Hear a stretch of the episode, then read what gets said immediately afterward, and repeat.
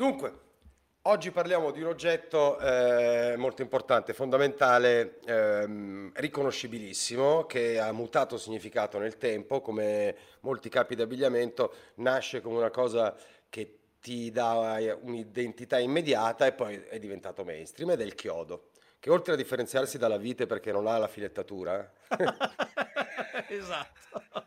Come potevo resistere, Marco? È bellissimo, sì, certo. È, è, un rigore a porta vuota, dai. Eh, dai, cioè, per un, cre- un, cretino come me non era irresistibile. No, ma io, io sta, ci sarei arrivato tu hai riso dopo, eh, non è che era, ce l'aveva...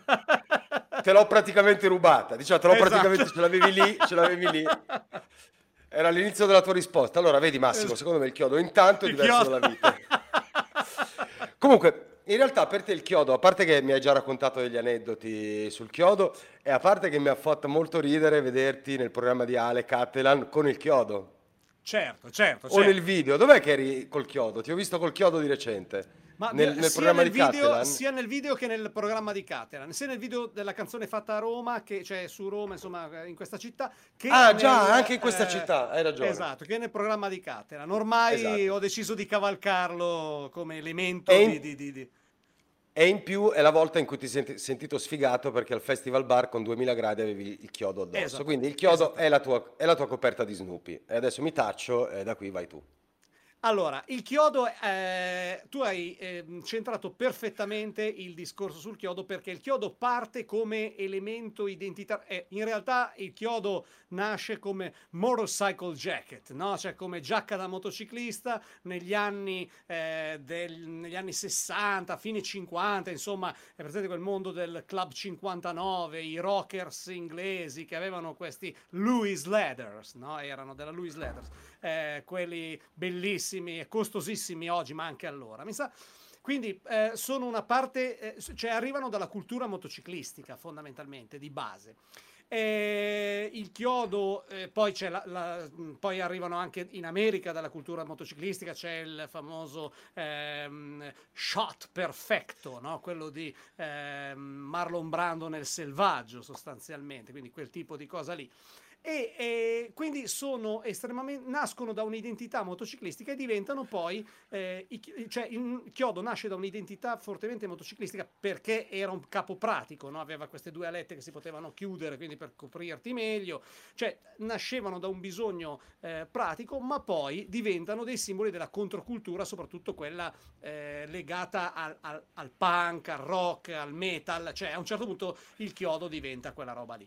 E io è lì che lo faccio diventare mio, in quella fase, perché è una forma di, eh, insomma, ancora negli anni Ottanta, è una forma di differenziazione notevole. Ricordo che il chiodo eh, sembrava una cosa molto rivoluzionaria, in realtà costava tantissimo rispetto ai redditi medi eh, di, un, eh, di un giovane squattrinato ed era difficilissimo da trovare quello figo perché c'erano tutte le imitazioni fatte male, cioè non, ne, non, se ne trovava uno che ti stesse bene addosso, era un lavoro incredibile. Però era considerato ancora eh, quasi un elemento deviante, no? molto da metallaro, mm. molto da punk. Eh, poteva succedere che a me era capitato che eh, la polizia ferroviaria un pomeriggio si fermassero, me e i miei amici che stavamo andando a Milano, e ci dicessero ma dove andate così vestiti da cavalli? Non so perché vestiti da cavalli, però il chiodo, non so per quale motivo. Forse intuendo che poi a, a, a distanza di anni molti de, dei giubbotti, dei chiodi di più alto lignaggio potevano essere fatti in pelle di cavallo, in realtà no, no? credo che fosse semplicemente una cosa di quello della Polfer per dire vestiti da animali essenzialmente. Non, no? avevate, non avevate, la giacca re, di renna con le frange? No, eh, no assolutamente, quindi... era, era chiodi neri normali proprio con...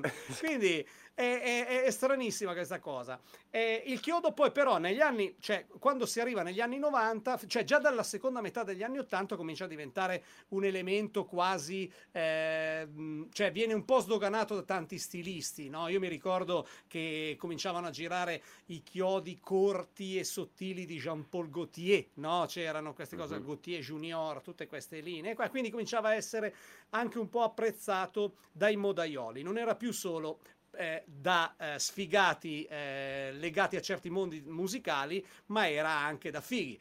Chiaramente parliamo di chiodi diversi rispetto a quelli che mettevamo noi, cioè cominciavano a essere fatti con pelle molto sottile, ben, ben rifiniti, non era robaccia rigida, perché poi c'è anche questo elemento, no? il chiodo certo, è nasce come, eh, elemento, come giubbotto da motociclista. Quindi cosa succede?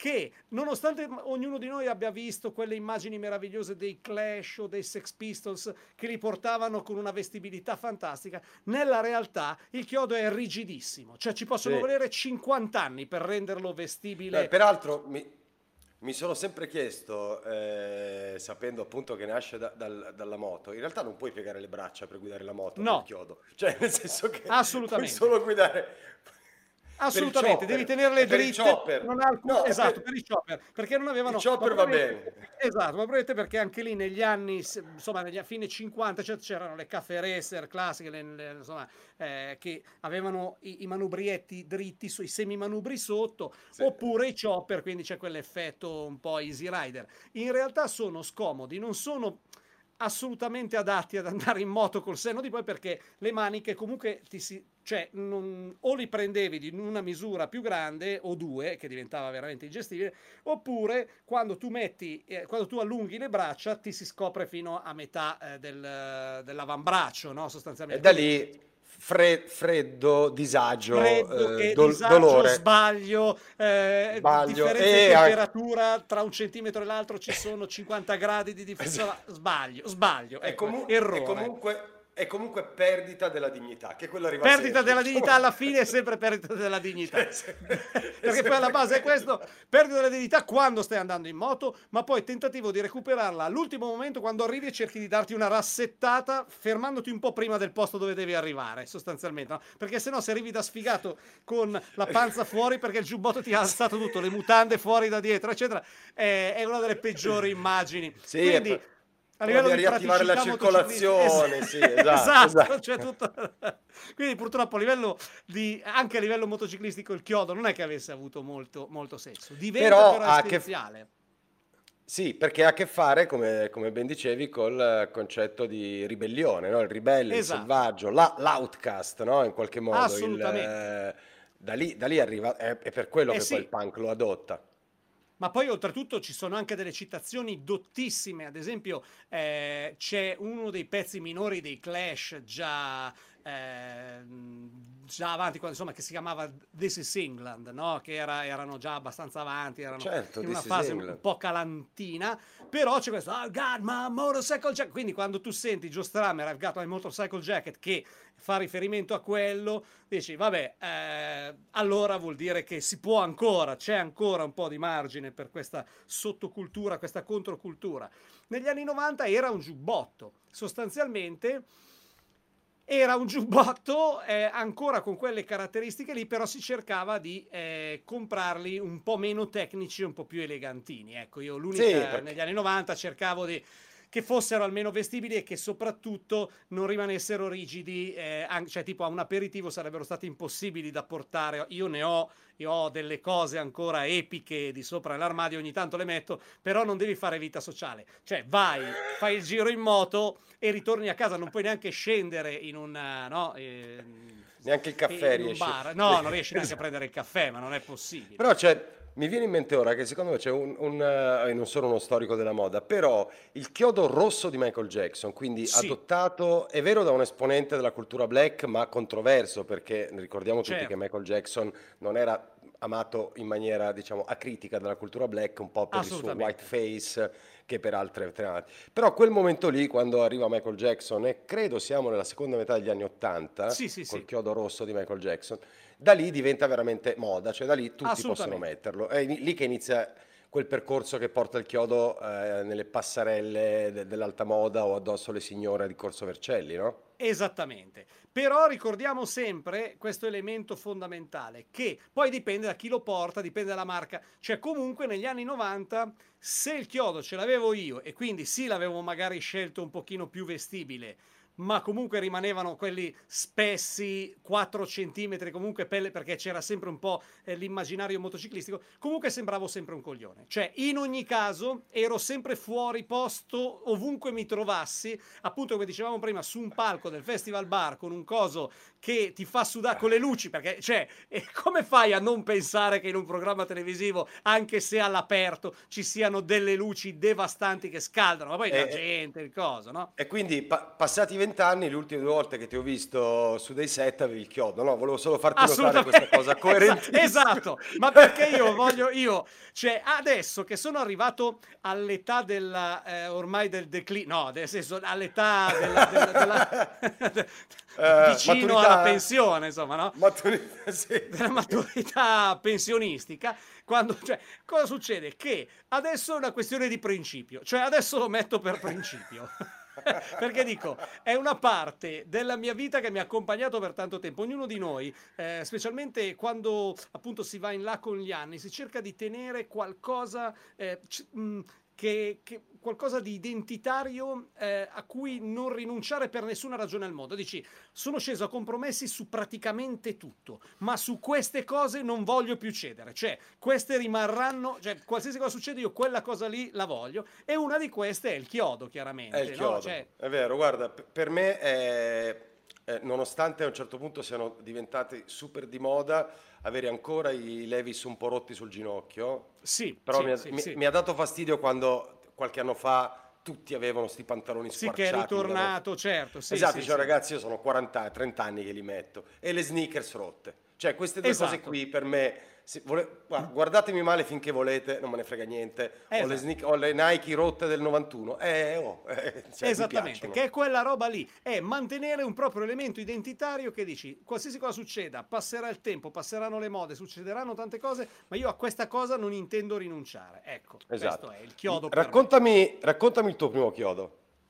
Allora, il mio primo chiodo il mio primo chiodo in, real- in, realtà andò un po' male perché parliamo lo di... immagina lo sì, immaginavo, certo. Max. Guarda, eh, allora, parliamo di eh, fiera di Sinigaglia, quindi mercatino, Milano, eh, dove eh, tutti quelli che cercavano eh, degli elementi, insomma, eh, estetici, un po' punk, un po' rock, da spendere da spender poco, ecco, mettiamola così, si cercava. Quindi a, a Sinigaglia si andava per gli anfibi e per eh, i chiodi.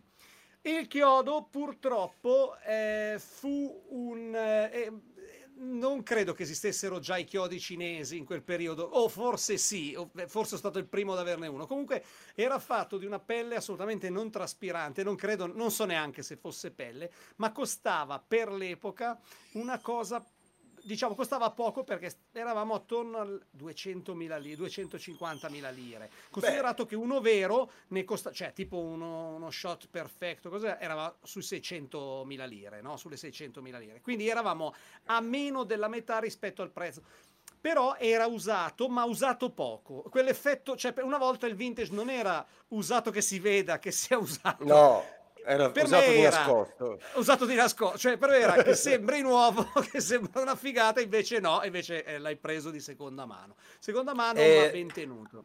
Accoglienza nel quartiere pavese al bar di te che arrivi col chiodo?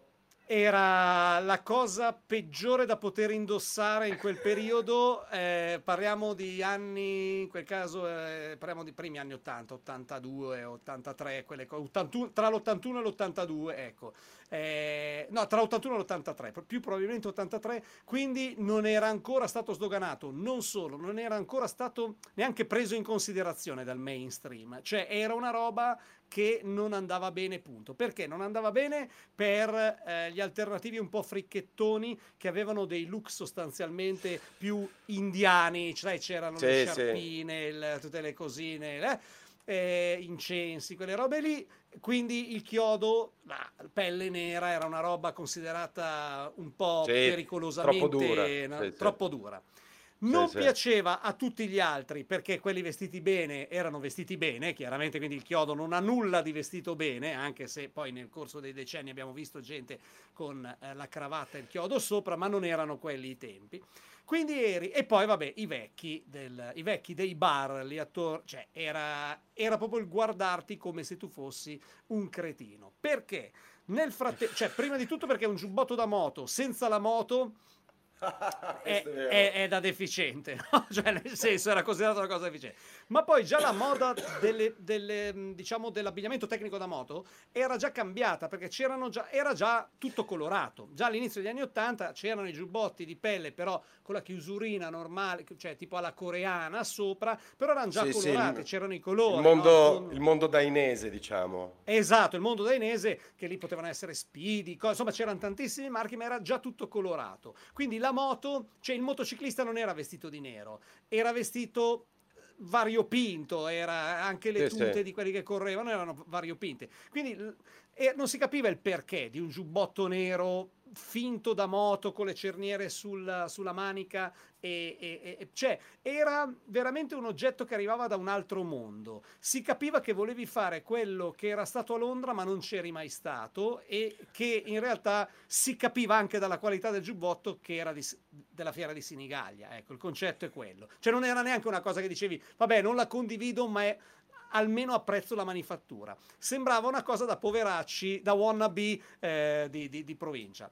E, e, quindi era, era, un po' umiliante, ma, ma, io ne ero orgoglioso come se fosse la cosa più bella che, che, che, avessi mai posseduto. Tra l'altro, poi fece una brutta fine durante un trasloco, quel giubbotto, perché ero già passato poi in una fase quasi new romantic e quindi non lo usavo più. Mia madre prese questo, eh, questo mio temporaneo disinteresse per non serve più, quindi con la logica delle madri che si, tutto quello che non è lì eh, a portata si butta perché così si libera spazio.